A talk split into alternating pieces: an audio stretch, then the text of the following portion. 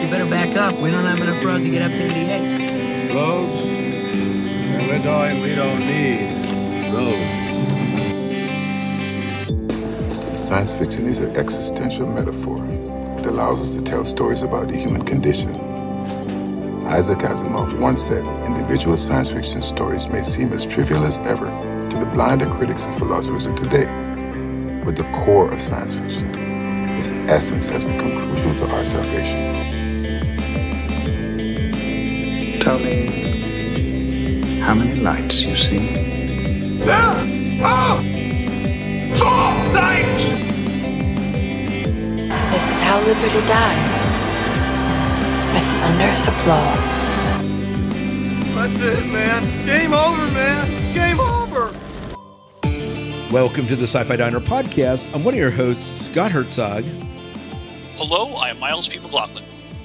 I'm Chrissy Raffensperger. And I am Dave Sellers. You are indeed Dave Sellers, that's for sure. And uh, yeah, and the M is not with us tonight because uh, she came down with a sinus uh, cold, and we hope that's all it is in this day and age. But so our uh, thoughts are with her tonight as she uh, has a hope, hopefully a speedy recovery. But Yes, definitely. yeah, definitely. Well, uh, Miles, what is on our takeout only menu? Although here in Pennsylvania, we do have outside seating people could sit at on Friday. Yeah, we're starting to loosen up on those regulations and all that, but uh, we're, we'll, we'll still practice uh, social distancing and uh, takeout only for now. We, we could be, So, we, hey, menu. you know, we could be like the Rebel Diner in York. yes, we could. Let us set a good ex- let us set a good example by following the rules. That's right. Make it That's our right. Not be accused of rebel rousing. Yeah, just for those of you that aren't like from Pennsylvania listening to us, there was a diner like so. Our governor shut everything down, right? Um, and there was a gov- there was a diner just right across the river, uh, right along the Susquehanna River, um, the York Diner. I'm not even sure what the name of it was. Um, Round the clock. clock. oh, you guys know round the clock diner that decided they were going to be open round the clock, and um, and uh, our governor yanked their license. It was uh, they were called the Rebel Diner. So. The food shall not be from their pointed rounds, okay? Through Yes. wind and storm and Yes. pestilence. Yeah, It's a good place too. I do. I do like. I, I do like the. I do like. The. I do like the name Rebel Diner. I think they really should change it. Hey, talk to your boys in Lancaster with uh, Rebel Cause. See if they want to open one up. Yeah, they could. The Rebel Diner. the- Perfect thing. Oh my. Yeah, they, they can rouse up some rebels. yeah, yeah, they could. The Rebel Diner. Anyways, I'm We sorry, want you to uh, Miles. You were uh, you were telling us the takeout menu. Yes, so we're going to start off with talking about some real science. Uh, we can celebrate SpaceX's uh, first a- astronaut launch. Um, we'll talk about that. And uh, it's been out there for a few weeks now, but we're going to get our reactions. So we have a new Star Trek series that that has been announced for 2021. Uh, Farpoint is already announcing guests for their 2021 convention. Uh, anybody who's watching Batwoman knows that uh, Ruby Rose, uh, she is not coming back for season two. She's the star of the show, but uh, she is uh, parted company with uh, CW. And there is a new Battlestar Galactica series uh, coming on, uh, on on the NBC streaming service, which we'll talk about, All right.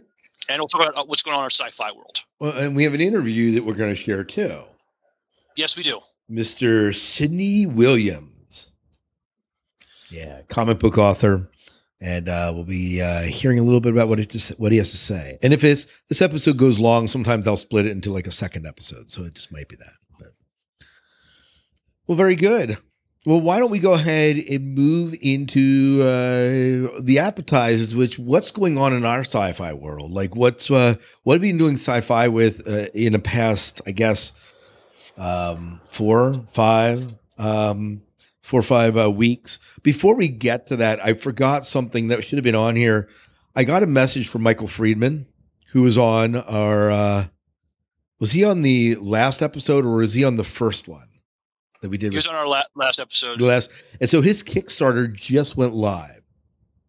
for Oh, Sweet. yeah. So what was that? What was that Kickstarter for? Anyone remember? I should I should know. Uh, was it his short stories? Yeah, hold on here. I have I, he, he messaged me today. He said, "Scott, my Kickstarter campaign for the immigrant and other stories launches tomorrow night at 9 p.m. So if you want to tack this info into the podcast, we did. That'd be grateful. Or Mike, we're just going to mention it on this podcast. And um, so yeah, immigrant and other stories goes live in Kickstarter tomorrow night. So." All right. Um, who wants to go first? Who wants to tell us what's going on in their sci-fi world? I can start us off. Go for it. So, I I took a break from watching Star Trek, and for whatever reason, I don't know, I decided to go back and watch Avatar: The Last Airbender, like the cartoon. Oh yeah. Um, well, so it was one of those things that it came out when I was in high school. And when I was in high school, I was really busy. I was busy with orchestra, with band. I was being a complete music nerd. So, I mean, that that was my world. And I was able to watch like and the anime and stuff that I was into really was like true anime from Japan. So, which is when I was like totally getting into it. So I really wasn't paying attention to that. Got, went to college. Everyone was like, "Oh my god, we're so excited for this movie!" Watched the movie. So that was my first time like being introduced to the series. Awful, awful movie. Not interested. So I really wasn't interested in it. But then I guess it came back out on Netflix, and I saw lots of people being like, "You know, this really is an amazing kids cartoon. You really need to watch it." So I decided to start watching it. And I will say that for a kids cartoon, it is definitely a pretty good story. There are certain things about it that obviously are problematic from just these are obviously uber mentions mentioned and I'm like really you learned you mastered all this stuff in like 3 weeks I don't think so but you know if you can like suspend some disbelief it's a very enjoyable show All right. so That sounds good. Cool. That sounds We have yet to um, make a good live action movie of the animated series, It's unless unless you know of one. it's it's tough. I yeah. Yeah, and I don't believe that the Netflix adaptation is going to be any any better. Um, I think one of the problems with with an animated series to a movie is that you have even if it's only a half hour show, you know, it's if it's a 20 episode thing, right there that's 10 hours and usually they're trying to condense it down into like more like a kids movie length. So you're only you're trying to get 10 hours into like an hour and a half. Right. and there's just it, it's just so hard. Like you lose so much and then you have to like cut whole things out but then that was really important for character development. Then you have to find some other way to slap it in and it becomes a really convoluted mess that is very unsatisfying. So i could definitely see why it just wouldn't have worked and why taking animated series and trying to turn the animated series into a movie just doesn't seem to work unless it's like an extension of the story, which often also doesn't work because sequels just are inherently terrible to write. right. I would argue maybe the first two Transformers movies. But those were almost like completely different, almost like retellings. Kind of like how the I- hero, like the superhero movies Right, are like, like, they're mean, like the yeah. theme, Okay. the same themes, the same ideas, but it's certainly not like trying to like cram the entire thing season into one, one. in into one thing. Right. Um, it's it's almost like here's an alternate universe of this other one that you really like, and we'll go with that. But Good point. yeah. yeah, I hear you because I mean Avengers and the Marvel, the Marvel and DC franchises, um, yeah, they're adapted from animated, but they're also there's also a rich comic book history. I guess m- technically they're probably more adapted from the comic books because aren't the animated series kind of adapted from the comic book series anyways? Yeah, so it was the comics, So- then the yeah, cartoons, So then you the so you would argue that there's a little bit of a difference there. Although I guess if you want to be technical, some of the anime has been adapted from manga and therefore it kind of fits the same process. So maybe the argument's not valid, but Yeah, but even I feel like this could be its own show. Um, you could. so many tangents. Yeah, I just if if you're taking, I mean, there's a difference between taking the manga or a book into a television series and a television series to a movie, and it's just, I think there's a lot of there's a lot of constraints that each um, medium has that affects the way that you present the story and the way that you explore different things. And so when you're trying to translate stories from one to the other, things get added, things get lost, characters get shifted slightly in order to fit some of those constraints. Right. And it can be very disappointing for fans who really love, you know, the original Right. for it to get translated in a different thing. And I think one of the ways I've learned to enjoy those more is understanding going in that this is not going to be a one to one, you know, translation. And honestly, should it be a one to one translation? Because that's just, I don't know, it seems a little bit boring. I feel like whatever it is should enrich my original experience. Right. And maybe that's really what you know directors and authors and things should ask themselves is you know not fundamentally altering plot points but finding ways to enrich the original source without taking away from it Right. and i feel like my memory of that awful movie that i'm not watching again um d- would not have enriched my Scarred her for life. experience or I, I what can i say i'm a little bit of a snob sometimes Yeah. um would not have enriched my experience of the original series. I think the other challenge that, you know, anime and manga in particular has into translating into live action movies or TV shows is I mean, you have you have the old style of anime animation that people love and the ability to do things that the, characters do things that many times don't translate well into a live action. Um like uh like the way they have them move and uh and um and just uh some of the things they're able to do unless you have a huge budget for special effects aka the matrix was kind of anime style in some of the action sequences but it's really difficult because uh, you have to really capture that. You have to have actors that really capture that. And it's difficult. And like what i what i when we talk about anime translating into live action i have i have actors that i think portrayed stuff well. But in general the, the like the movie or the live action sucked. Like william Dafoe's Ryuk in um in uh, death note was phenomenal the the entire hour and a half netflix special sucked but william Dafoe was great you know but Yeah, that that would be the difficulty. I really feel like this could be its own whole. It hour-long probably discussion. could. Probably could. We'll have to have an extended conversation the next um, anime to live action adap- adaptation.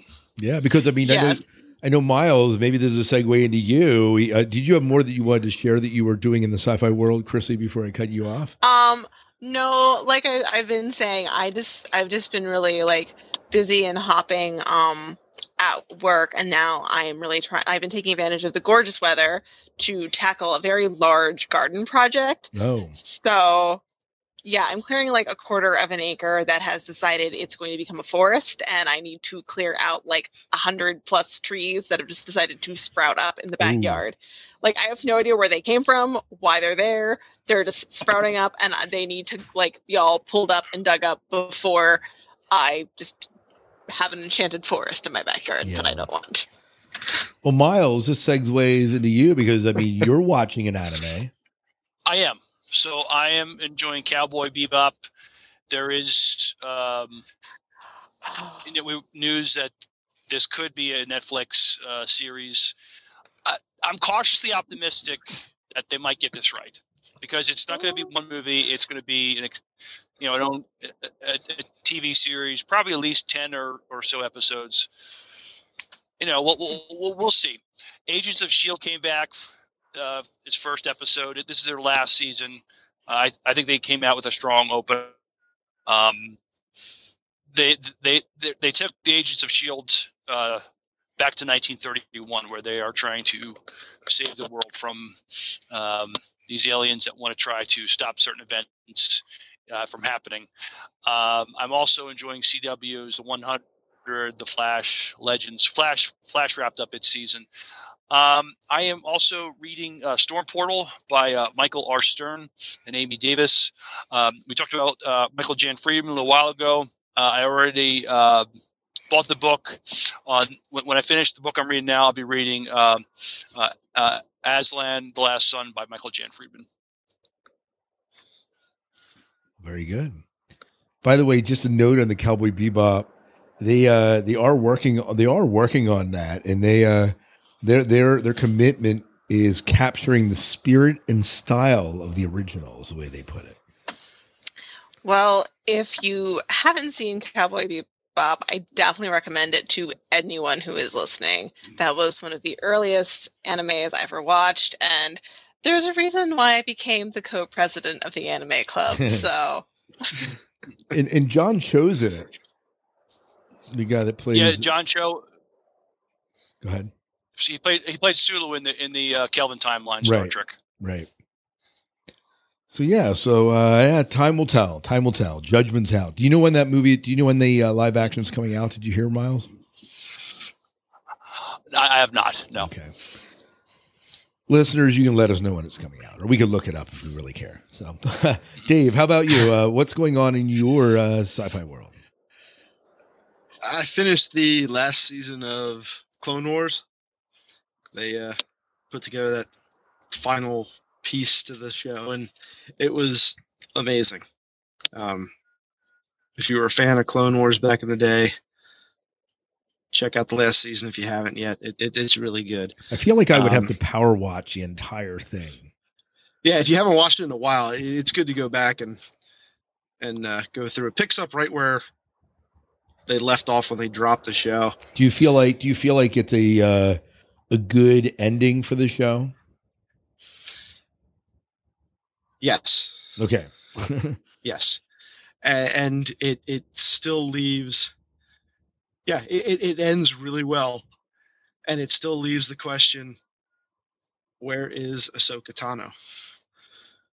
What happens to Ahsoka? She disappears.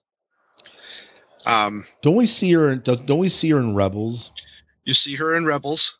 Yeah, you see her in that that uh, one or two episode. I forget what it was in Rebels, but then again after that, you know, we, we still have no idea whatever happened to her. Well, you hear her voice in the very last uh, movie.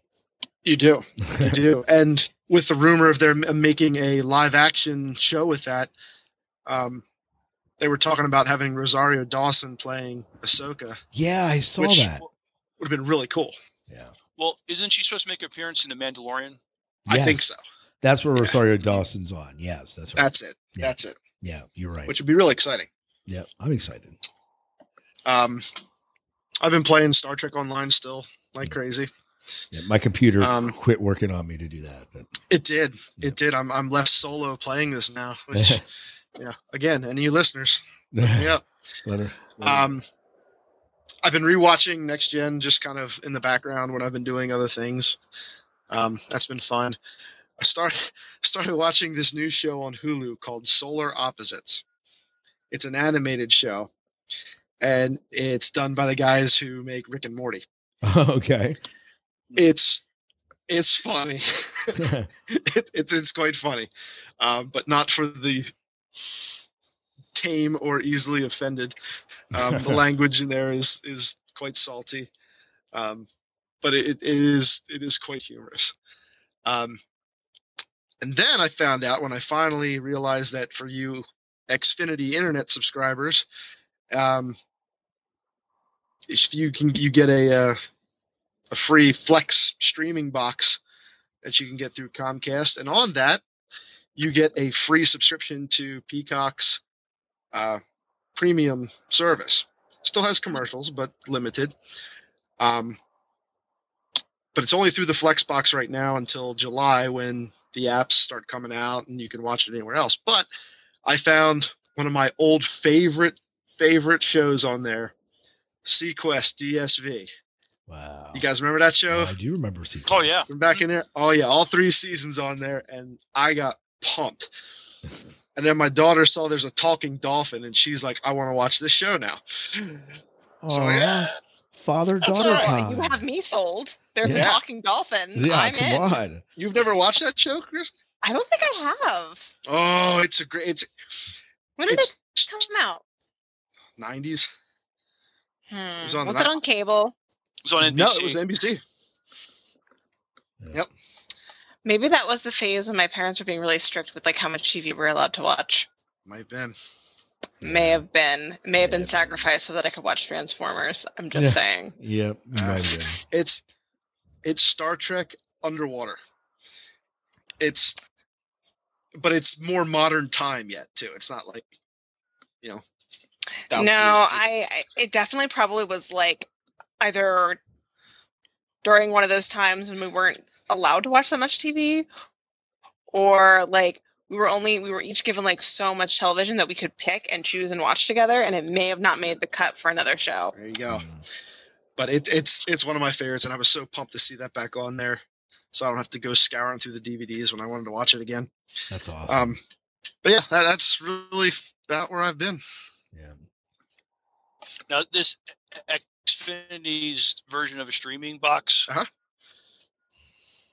Is there do- is there do you have to pay more for it? Well, that, that I don't know. Um, the one I got, and you have to check with them.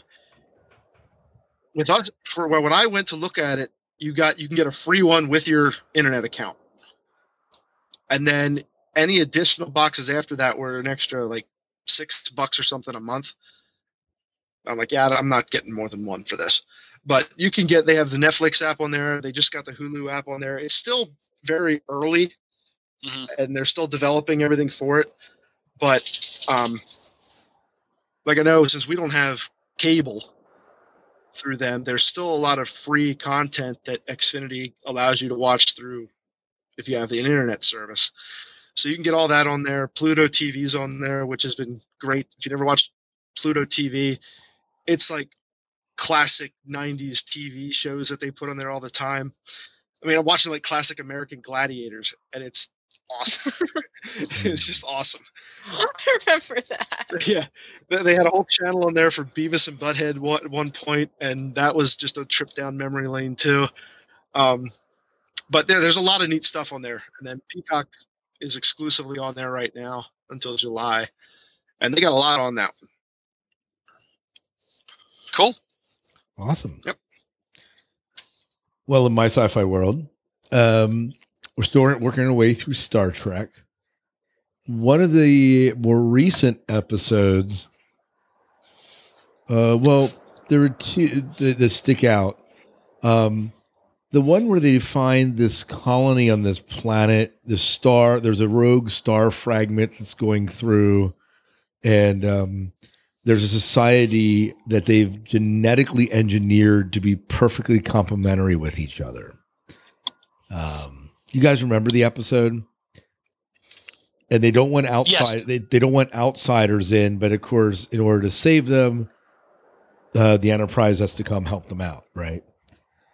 And um, Is that the one where Riker falls in love with the one? not Riker. Um, Deanna Troi, Is it Troi? Yeah, Deanna Troi falls in love with the head guy, and they have a little bit of a fling. Okay. Yeah, And that's where a lot of people they that on on this planet they decide, hey, um, you know, we'd like to leave. yep. Yeah, so a bunch of people decide to leave in it, um, and it's a huge quandary. And uh, there's a lot of Kiefer loved that episode because there was a lot of thought provoking. Like dialogue, like the society wants to be perfect, so they genetically engineer anything. But because they do that, you know, people like you know Geordi La Forge wouldn't be wouldn't have existed, wouldn't have been welcome there. Um, That's right. People people now. don't want to be there because they realize that while they did this 200 years ago, it's actually made them fall behind in society. Um, a lot of, and so now people want to leave, and so a lot of good conversations. The other one that was really difficult to watch, and we fast forwarded through some of it, is the one again with Deanna Troi, where she kind of gets mind raped.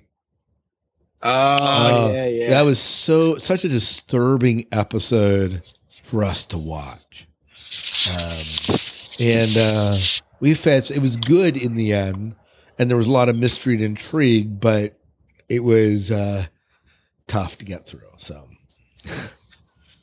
but so that's that's my Star Trek, and then I've been watching uh, with with Kristen. We've been watching the Amazon original Upload. Um, and that that's a show that basically right before you die, they upload your mind into an artificial construct, and you kind of live heaven. It's like on Earth, but it's kind of like in a computer simulated heaven. Um, and so these these IT people kind of keeping you alive, and you have all your memories and your essence is there. And it follows this one guy that gets uploaded into a world that his girlfriend slash fiance family owns, but it's not really his world. Um, and then you find out like there's a mystery behind it. Like you find out that he was intentionally killed early on, and him trying to figure out that mystery. Um, and there's a whole social strata thing happening. It's a really, it's a really interesting show. So Interesting. yeah, I I had seen like an advertisement for it, and I wasn't sure whether that was something that I would want to watch. well, I Um, poo-pooed. But now now I'm more intrigued. Yeah, Chris, I like I poo pooed it. Chris said you should watch as You would like it. I'm like ah, and I watched an episode. I'm like ah, well, I like it enough. And uh, you know, plus Chris was watching it. I'm like I'll watch, and I'm kind of into it. It's I don't know. It's not a. It's, I agree. It's not a show. I'm like well, this doesn't really gravitate to me. This is kind of cyberpunkish. They do some neat stuff in the show because it's set. It's set like in 2033. So you jump about 13 years into the future, right?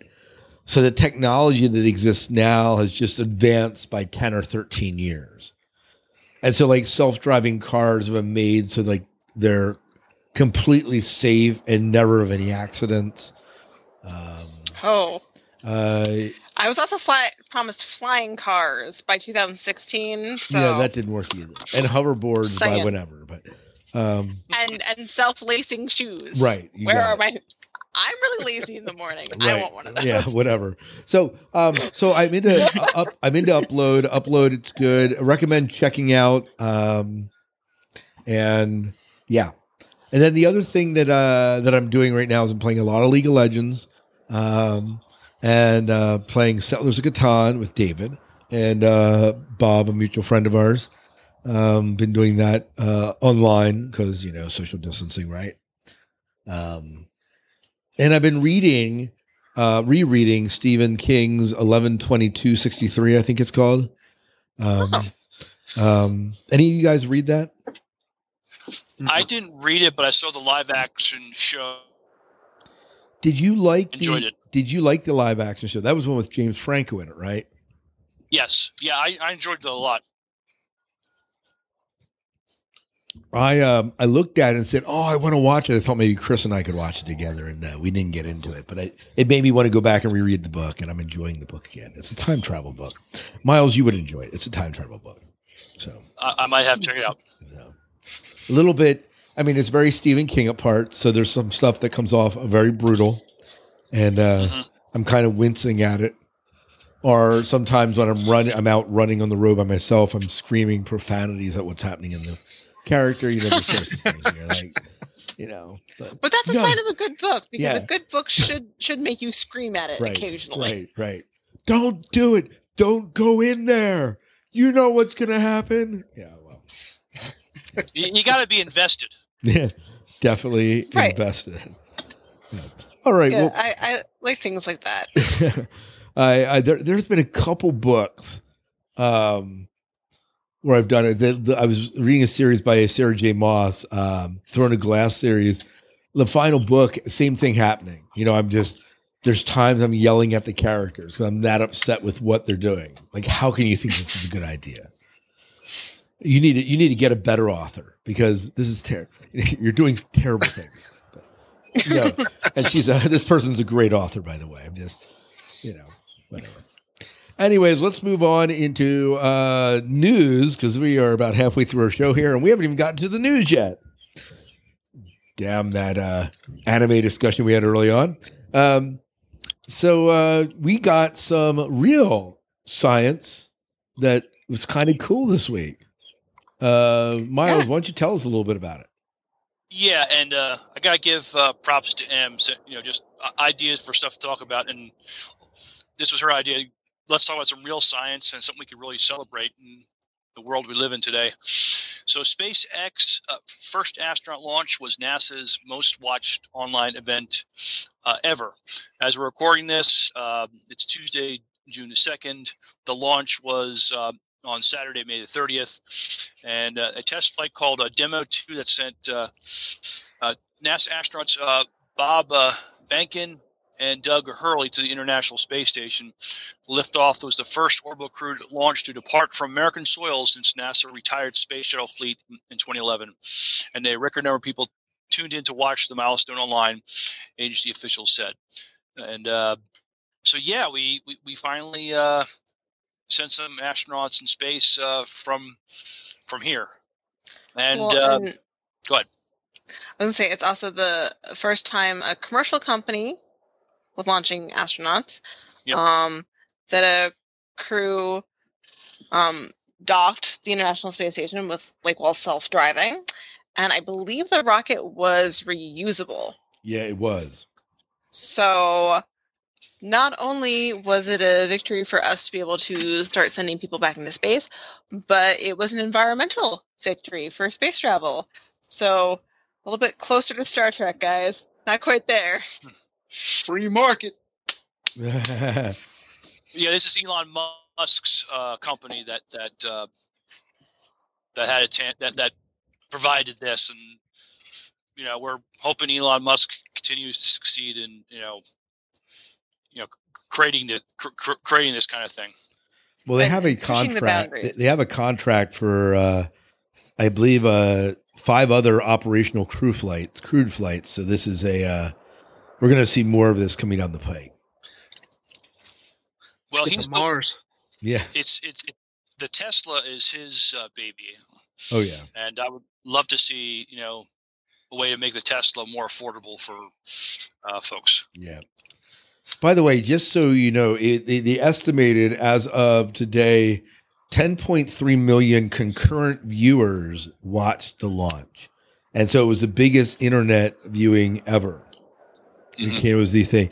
What not the most watched event. The most watched event uh, goes back to Apollo 1 when they uh, or Apollo 11 moon landing, sorry. That brought in uh, six, 600 million people. So 10 million people pales in comparison to that quite a bit. Um, but still a, a, a important milestone. And, you know, what was so, what was so wonderful to watch about this was seeing the touchscreen technology in the rocket. Um, you know, when you look at, you know, even the space shuttle, which we would have said was fairly modern, um, a lot of the old tech still uh, kind of running in the space shuttle program up till its last time, and to see all this new tech it, it, it's kind of uh, amazing. And I agree, Chrissy, the reusable rocket, fascinating to watch that land. Um, and I even tuned in to watch the docking during church Sunday morning. So Ah, sacrilege. yeah, well, I was listening to ser- our sermon was phenomenal too, but I so I was I, I did go back and re-listen to the sermon, but I was watching this, you know, the docking because I thought that was kind of cool too. Priorities. That's right. Jesus, Well, astronauts. so- Mhm. Yeah, but let sure. yeah, let's let's talk. I remember watching the first space shuttle launch, um, and we ran up to my grandmother's. It was a Sunday morning at eight thirty, and we ran up there, and we went late to church to go to watch it. But There you go. so, Were you guys hoping as much as I was just like to see the inside of that that capsule? I'm man, how cool would it have been if one of those touchscreens had like an LCARS display panel, like right out of Trek? how just awesome that would have been. I, we're, we're getting we're inching closer to Trek's pace. we are. you guys all watch it live, right? Oh, you did watch it live. Yeah. Uh, I watched it after. Yeah. Okay. Yeah, I uh I I stopped what I was doing. I said, Kiefer, Chris, Taisha, we have got to watch it. So I drug them all in there to watch the uh, Nice. 330 lunch.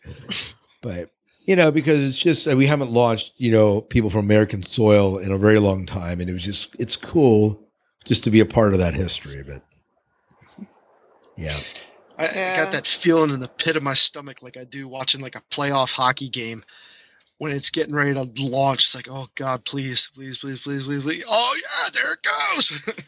oh yeah. And then, like when everything goes off flawlessly and they get into space, you're like, "Oh yeah." yeah. But, but yeah.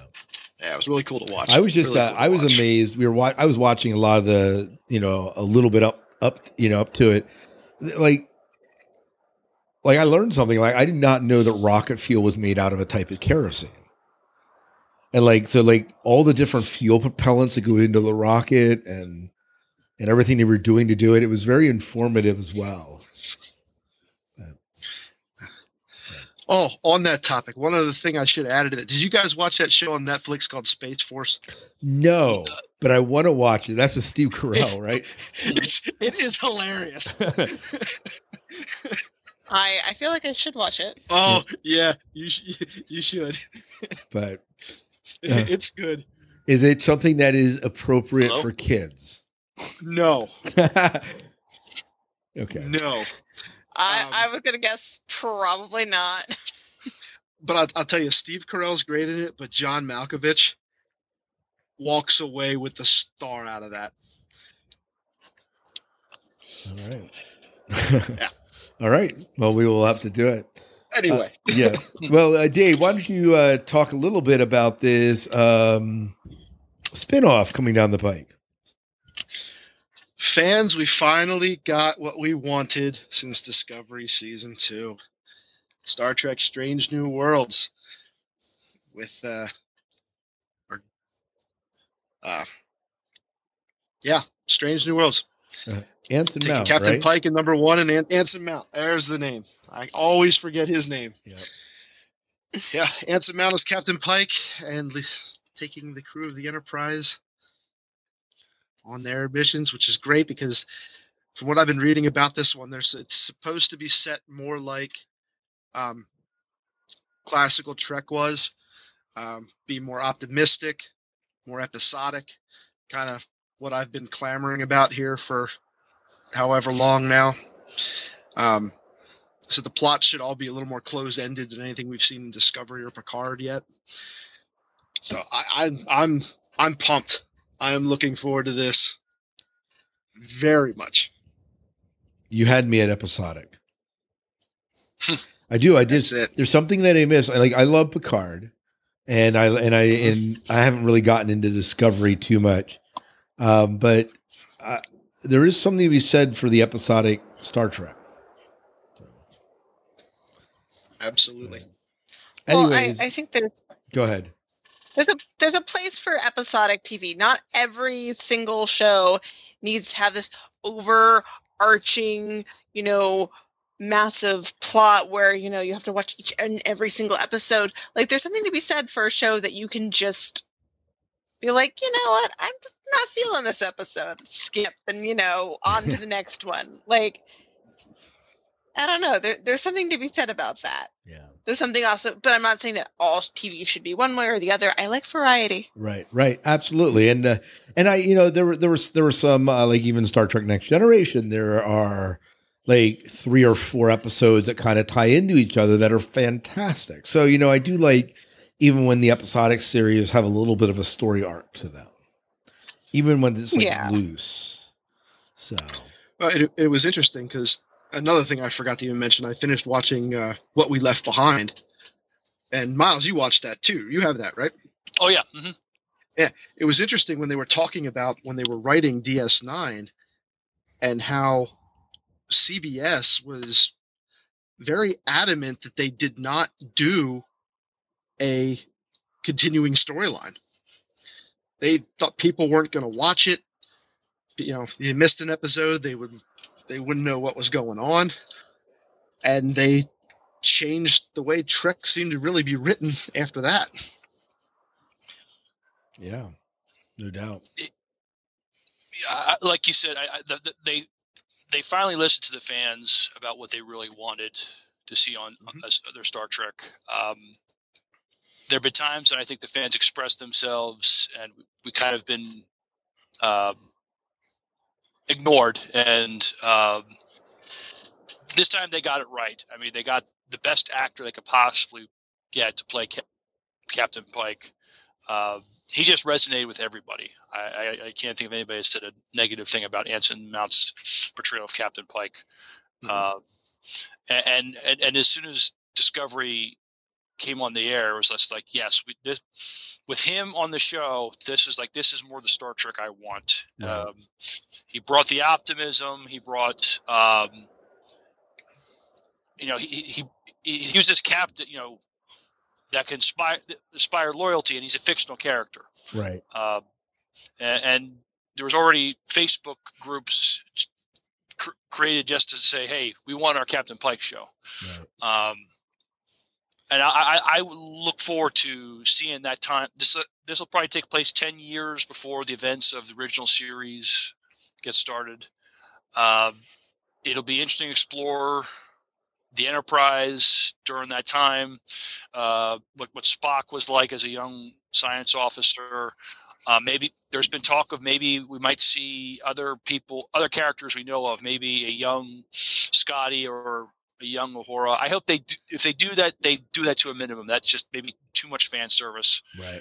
Uh, they could, they could still create some really interesting characters on the Enterprise that we could get to know and love. Yeah, and it's inherently difficult to write a story, a character so well beloved, and take them from like where you start with them at a story and then put them like 10 years younger and have a good arc with them of character development because you still have to get them to be that unfinished, undeveloped character when you first meet them. And it can be really hard to like de I won't say de-level, but like undevelop Right. something. Devolve. Um, yeah, devolve. That's the word I'm looking for. Devolve a character to the point where like you still like them, but they're not to the point where you met them. I think that's where like Han Solo movie really came. Um, his character was very problematic in in his movie, and then I won't go into the other parts of that whole evolution of that character. Why would you do that? But anyways, um, so yeah, I I really feel like when you take characters and you put them earlier, depending on how developed or undeveloped they are, it can be really tricky to put it in and fans and it can leave fans feeling almost like you betrayed the character more and so you really get like a sour taste in your mouth more than the enjoyment of seeing a character young. Right. Right. I don't know. It's it's all right. We we we asked Anson about the possibility of a Captain Pike show, and we had him on, right? Um, no, we, we did. did. Yeah. I don't think we. I don't. I don't think we did because I think he gets that. He was getting that question all the time, and I, Uh, I wanted to. I wanted to purposely avoid that. I didn't want to annoy him. So, no, yeah. That's a- so Maybe I, we I think did. I we know we- asked him if there was. Go ahead. Yeah, we asked him something. What we didn't ask him strictly about a Captain Pike show, but uh, I, I think some we asked I him remember. if we asked him if he would have the opportunity to be in like a season three of Discovery or something like that. Right, right. With the if he had the future of his opportunity to play this character. character again, yeah. Yeah. I think it was something like that. It's it's it's a good policy not to annoy the, the actors. yeah, the people that are Yeah. graciously saying, "Hey, we'll come on your show," it's good that we don't annoy them. So Yeah, Yes. let's not annoy them. yeah. Plus, uh, plus, Kristen was in her glory that night. So yeah. if, if, if you're fans on, of Hell Hell on Wheels, that you'll understand why. Yeah, absolutely. yeah. And that was uh, Kristen, fans of Hell on Wheels there. But I have to think though, and, and um, David, I'd be curious to get your opinion. maybe in season two of Discovery, maybe the the powers that be thought maybe there's a possibility we could get another show out of this. Uh, the fans were. Uh, it was very polarized as far as the first season of Discovery, and so they kind of went to something familiar, bringing the Enterprise and bringing some characters we know and love, and thinking maybe, maybe we could get another show out of this. We'll, we'll have a we'll, we'll we'll write Captain Pike the best we can. We'll get the best actor in the world we can get to play him. We'll do we'll we'll, we'll bring Spock back. We'll bring Number One back. I, I don't know. What do you think? And and, and they built the set. They, they built new sets for the Enterprise, and they, they're gorgeous. They're beautiful. I, I just think they're hoping maybe this would work. Yeah. Yeah, and to invest to invest the time and resources in in we'll just say the set the set design right now for something that would be a throwaway after what a 12 episode season It's a lot of And money then- to throw away. yeah it's a lot of money to throw away and then pulling in two you know bigger names like Anson Mount and Rebecca Romijn and even Ethan Peck at that point really he's had quite some credits under his belt before he got here as just I'll call them throwaway characters for a season it almost sounds like they were gambling somebody had a vision somewhere along the line here and they gambled that fans would love it and they could go further with it because why not try to make the most money you can Right. And then to see the, The American way. yeah. Yeah. And then, and then, to Yeah. see, and then to see the response of fans clamoring for a Captain Pike show, it had to just solidify their vision. So, Yep. yeah, keep them subs rolling in yeah, absolutely. Well, uh, let's move into uh, talking a little bit about Farpoint. I'll take the story, and then Chrissy, uh, if you want to take the Ruby Rose Batwoman exit, we can talk a little bit about that. Um, so Farpoint 2021 has not been postponed because, of course, that's in February next year, and we're hoping it is on. Uh, and uh, so we guess we have an announcement. Sean Gunn, Kraglin on Guardians 2, was also on 137 episodes of Gilmore Girls. I better not tell Kristen that because she will want to go to Farpoint. But, kirk Yeah. Oh goodness. Maybe you get her to watch Very. Guardians. Yeah. You get her to watch Guardians with you. Yeah, I should. Um, and then we have, of course, the the others that have been announced. Is it Maisie Richardson from Legends of Tomorrow, uh, related to Dave Sellers, by the way, um, and don't i wish Ava Sinclair uh, from uh, Star Wars Episode uh, Seven uh, as Korr Sella in The Force Awakens, and um, yeah, so so uh, they they typically a smaller con they bring about three or four guests typically. So Right. it's cool yeah, But that's pretty cool. They they have two guests, you know, at least for now committed for for next year. right. Yeah, yeah. We'll uh, we'll see how it all breaks down. But Mhm. are you sure you're not related, Dave? I mean, come on, Sellers. I, I i'm i'm unfortunately positive All He, right. he's related in the same way that we are all related as, Right. as the human race. That's yes yes right. We are all All- one all people. one. All one. Well, let's talk a little bit Same about um, cosmic matter Yeah. Batwoman, uh, we had a season one and there's apparently a season two in the works, but it will not have our main character. Let's talk a little bit about this, Chrissy. Um, well, way to put me on the spot. Um, I did So- warn you. yeah, yeah, like for all five seconds ago. True. Um, Fact. So, but but the actress Ruby Rose, which is an awesome name. Um, I know, right? but of course, every time I hear it, like I think of RWBY Rose from the show Ruby. So, like, if people say that, and I'm picturing, you know, a little girl with her scythe and like killing grim monsters, and I'm like, oh yeah, that other person. Um, yeah. but but Ruby Rose um is is leaving the CW. Um there were reports that she was unhappy with long hours um and you know she really hasn't said a whole lot as to exactly why she came to that decision. I'm um just that it wasn't easy. Um and that she was very gracious to thank everyone involved with the series and you know, was expressed support for the next season. Um, Yeah. but there there really wasn't a whole lot more from that. Um, so and I don't know where like where they're planning on taking that. If they're, I mean, I'm assuming they're going to have to figure out some sort of replacement for her, and whether or whether they're going to take it and have like a death and then a re um someone taking up the mantle of Batwoman and in her place. So that will be very interesting to see how they handle that. Um, So let's let's Because- let, let's talk here for a little bit because I think that we're on to something here. Uh, and and we've all watched shows that have replaced people, that have replaced characters, and these char- and other actors come in and play the same character, right? Um, how often does that really succeed? I think it depends how quick the character is replaced. Right.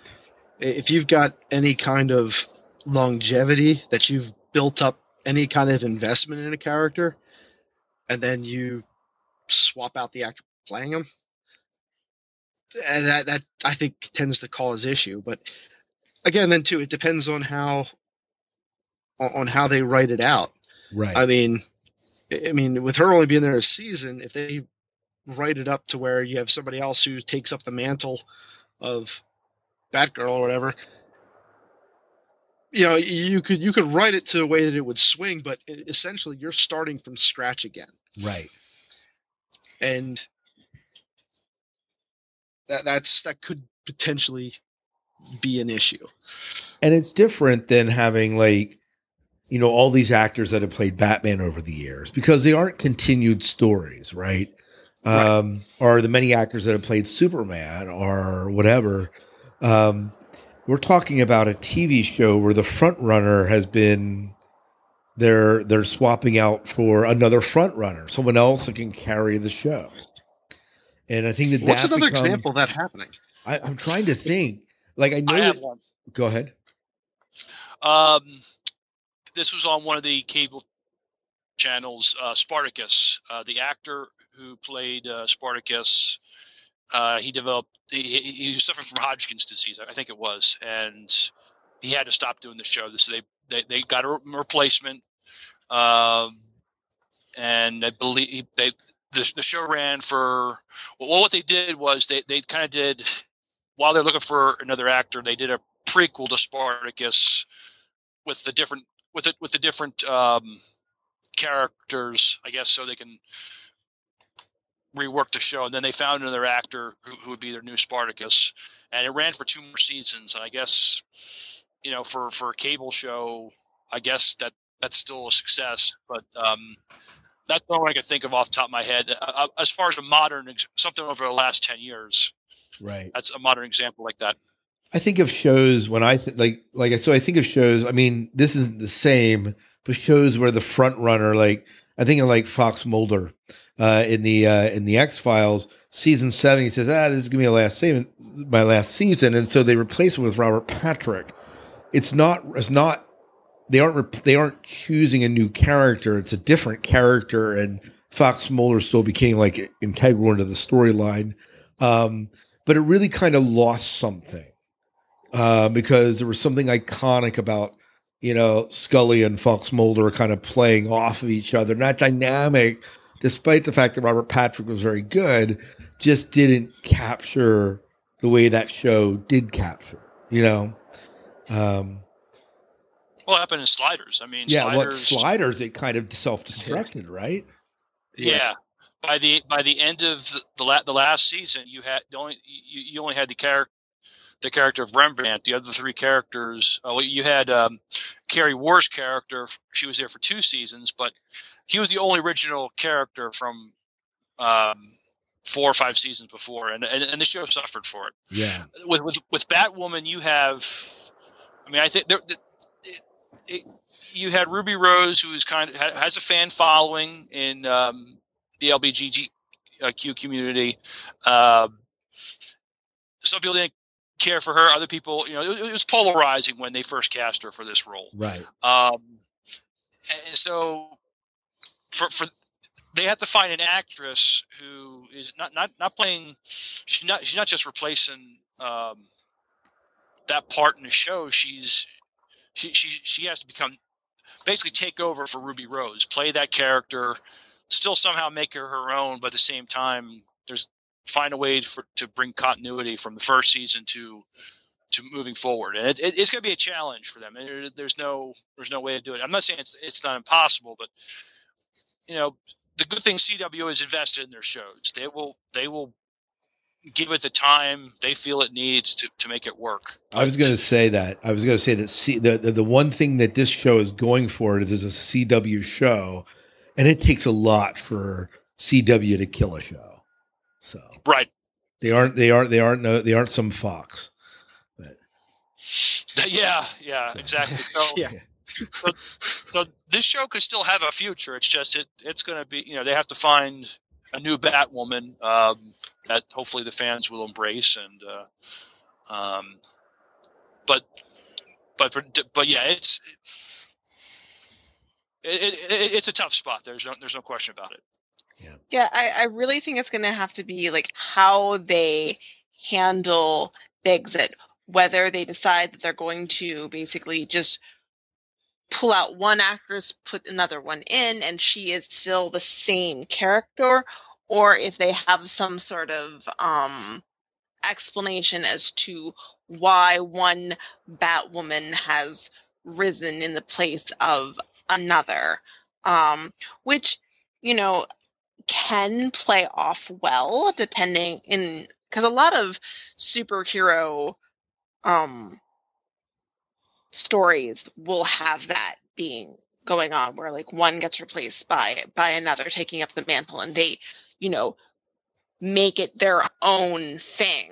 Um and, it's quite successful doing that. Um luckily with the way that you know comic books have been written over the years is you have like multiverse. So it's perfectly acceptable to have twists and turns in stories that we're familiar with and that we love and it's okay if it's not like a one-to-one ratio um or a one-to-one translation of of stories. So that is probably what really works in the show's favor if they decide to take it in a different direction. Um but I, I will say that a lot of times it seems like when shows get in and out of actors or actresses, I don't know, like yeah, they might last like a season or two, but it never seems like it's more than one or two seasons before it like peters out. right. But then a lot of times actors and actresses are leaving after, you know, like the third or fourth season. And so most shows naturally don't go much beyond right. like five, six seasons. So is it that shows are would have finished up regardless, or is it that, you know, the changing of the guard affects it somehow? Um, That's probably another show altogether that we can get into. But- so I I've now introduced two whole new shows. exactly. Well, you know, I did think I did think back to the future. We had some people swaps from the first one, like Fly's parents. Uh, his dad decided not to come back to do Back to the Future two and three, and then his They were girlfriend. barely characters. Right, and and his girlfriend was replaced from the first to second show, um, but but really not central characters. Like you don't think But about. look at the Go ahead. you got Rhodey in the Iron Man movies where Don Cheadle replaced Terrence Howard after Oh, the first one. That is true, but but again, not not Again. really a minor, like kind of a minor character in the story arc, at least at that point. At that at that point, yeah. Well, the uh, well that you got the the two guys who played uh, Dumbledore and Harry Potter. Oh, I forgot has that probably some- happened. He probably had like so much you couldn't tell under the beard beard anyways. Well, and, and it happens when you die too. They have to find somebody to replace you there. I just saw that. yeah, That's that- so that- pesky when people die. I'm like, I mean, what yeah. are you doing? The So thing- rude of them. Ruining this. how how dare Um, how dare death, you know, ruin my entertainment? Right. Right. Very Well, they- inconsiderate. Yeah. Very Well, considerate. now we're we're apparently doing holograms and stuff in, in movies, which I'm still not so sure about the CGI people. Um, which could be once again another whole other show of whether or not it is morally ethical to really be introducing actors and actresses like post death with like CGI and you know as we get more sophisticated AI algorithms to like mimic them are we like killing an industry Yeah. you know I could go on about dystopian themes here Yeah. I mean, it's 2020. We may as well get into the dystopian Right. themes because apparently that's what we're living in. I know. But- Well, even even the deep fakes that you see of some of the stuff is like like you can't even tell hardly. Mhm. So Yeah, I mean, But e- even to bring it back to the CW, um, take it back to Supergirl, where Laura Benanti played Alura for the first two seeds, and, the, and then Erica Durance played her for the third. Supergirl's mom, right. not a major character like, like you know, Batgirl, but you know, they, they have done it before. Yeah, so we're saying it's been done. It's hard to do with a major character, and the question is, Yeah. what does the impact? What impact does it have on the longevity of the show? And is that a nat? Would that have been a natural decline anyways, or I don't know. I think it, I think it's a hard sell to swap characters because actors and mannerisms. It's it's hard for for people to pick that up and you know and and to really do that Well- well. So And Ruby Rose was, I mean, she was Batwoman for a whole season. right, and so the fans have you know had had that chance to get to know her and Right. uh, through the show and now she's gone the, the, from what i've got they're going to continue the that character just another actress Right. that's you know that's my understanding as well. So yeah Well, we do have to talk um, one more thing, and then we'll do the interview as like a separate show because we're uh, you know encroaching on an hour if we haven't passed that already. Um, you mentioned the new BSG series coming up on Peacock, which you uh, of course mentioned, Dave, that you have the NBC streaming service. Um, what do we know about this new BSG series that's coming down the pike for us? not a whole awful lot at this point. Um, Sam Esmail has been made executive producer. Uh, he created Mr. Robot and was an executive producer on Homecoming and Briarpatch. I don't know if any of you guys have ever watched any of that stuff or not. Um, but he's apparently a really big fan of Ron D. Moore's Battlestar Reimagined series back in 2000 what four something like that um he told everybody there this is not going to be a remake of the amazing series that ron moore launched because why mess with perfection so they're going to explore a new story within the mythology while staying true to the spirit of battlestar um, which is really good um, hopefully, it's going to be better than Caprica was. If any of you's watched that show, yeah. Yeah. Um, so hopefully, hopefully that uh, they'll, they'll be able to to pull that off a little better. Um, they haven't announced any kind of casting yet, um, but they're the episode times is one thing they talked about in the one article I read, and they're trying to stick around like a half hour, like a 30 minute episode. Okay. Some episodes might go longer, some episodes might not.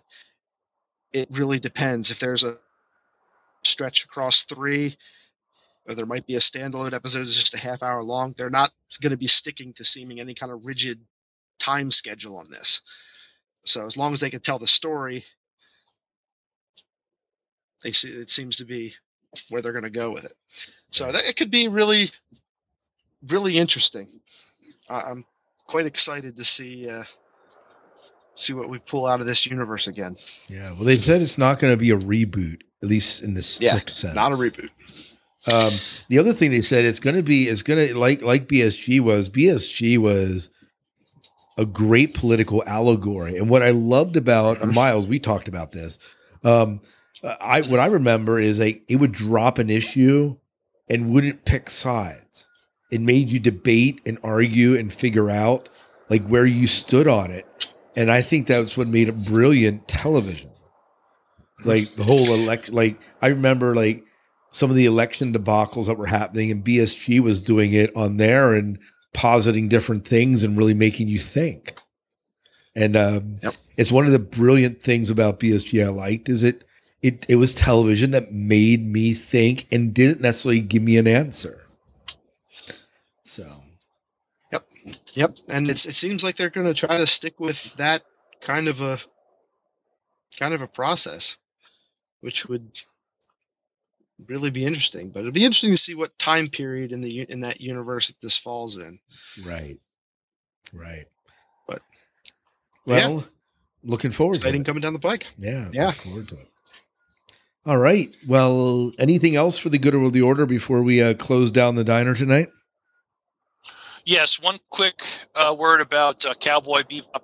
Uh, it's tentatively uh, scheduled for uh, summer or fall of 2021. Uh, it's still been delayed because John Cho injured himself um, making the show. Oh, I did. I did actually. I did hear that. I did hear that. And one more thing we should again mention: uh, Michael Jan Friedman's Kickstarter. Make sure you check it out.